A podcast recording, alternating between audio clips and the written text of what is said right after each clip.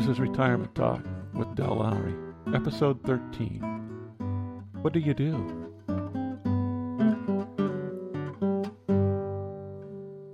I hear this question so often.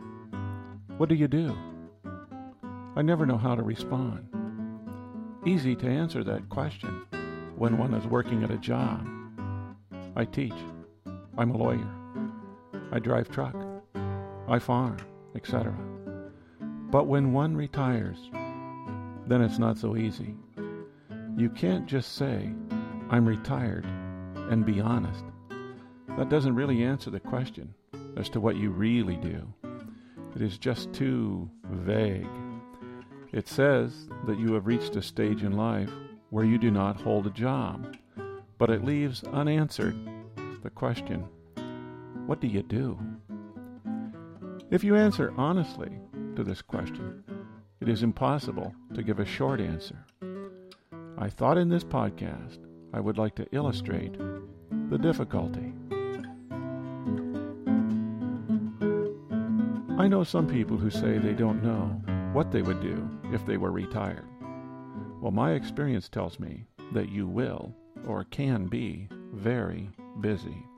Busy doing exactly what you want to. This week was pretty normal in most ways. Seven mornings of the week started with Tai Chi and a short walk. Not a lot of time, but important to the rest of the day. Following the Tai Chi and walk on the five weekdays came two hours of classical guitar, and then one to one and a half hours of exercise. That was my mornings during the week. Brenda, my wife's, consisted of an hour and a half of painting in her studio and then joining me for exercise in one form or another. Three of the mornings it was biking. One of the mornings we walked into terrific wind out along the shores of Bellingham Bay. This was for exercise and excitement whenever the wind blows really, really strong, we like to take a walk by the water and feel the excitement of waves crashing into the shore, water spraying high and wide, taste the salt on our lips, and watch shorebirds battle the wind. It is exercise for the heart in more ways than one. Two mornings of the week, I lift weights Brenda lifted one day. I rode a couple of days on my Concepts One rowing machine.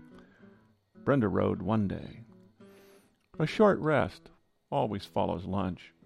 I like to think it was a nap, but in most cases, it is just 20 minutes or so of listening to talk radio and being lazy, letting the body catch a breath and the mind sort of wander.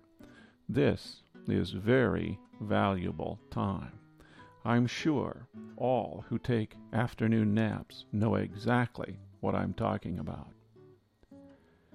Each afternoon, I spend at least two hours working on creating these podcasts. Sometimes another hour or two followed in the evening. I like to think of this as my community project for the year. The community in this case being people who are retired or on the verge this past week, I spent about 20 hours recording and trying to figure out related technological stuff. But the high point of every afternoon has to be our time in the local coffee shops. We try to spend at least one hour sitting in one and enjoying a great cup of coffee, talking to friends. Brenda does crossword I read a magazine or newspaper. Sometimes I write a podcast episode. There is something about a coffee shop that is so civil. People sipping a carefully crafted drink, open to discussion, lost in reading, writing on the laptop, or just staring off into space. We love the coffee shop part of our day. We rarely miss it. And what of the evenings? This was Halloween week. We were in Vancouver and went to some friend's house. I went trick or treating with their kids and mother.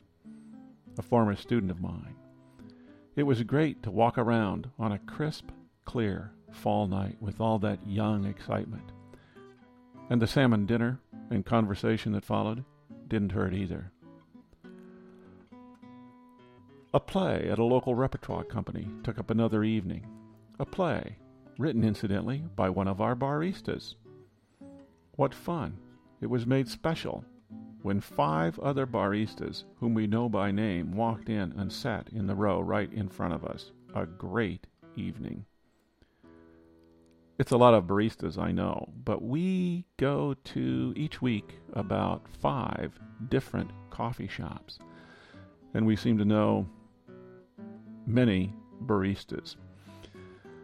The following night was dinner at some friend's house, where we indulged in spicy Moroccan lamb stew, served over couscous, accompanied by cucumber and yogurt salad, topped by a chocolate pudding to die for. I almost forgot to mention the two bottles of wine. We all share the delight that comes from eating new dishes, a crackling fire, and thoughtful conversation.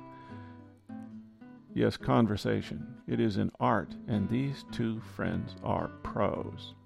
Hours speed by while we settle life's essential questions. The following day found us with another dinner at our house with other friends. We lingered around a table of s- some sort of pasta dish, accented with sausage and chicken in some sort of sauce. Our friend's 11 year old daughter Sarah made a lemon meringue pie for the occasion. We loved the tart flavor and praised her gallant success. The week drew to an end on Sunday, which saw us spending the morning with the newspaper, phone conversation with our children, probably like a lot of Americans, then a bike ride, and our drive into the city to start a new week. Here we lingered in our favorite brew pub over pizza and beer, talking to the bartenders, where we are regular Sunday night visitors then a movie on DVD, and that takes care of the week. Retired life is busy, busy in a good way. I suppose I have left out some things, like a few hours in the garden, a visit to the doctor, cleaning the house, doing the laundry. My point in all of this is to illustrate how difficult it is to tell someone what we are doing in retirement. I suppose our life would seem boring to some, but it is just exactly what we want to do at the time. Retirement can be a time for self direction and self affirmation. Nietzsche would love it. This is Del Lowry with Retirement Talk. You can find our website at retirementtalk.org.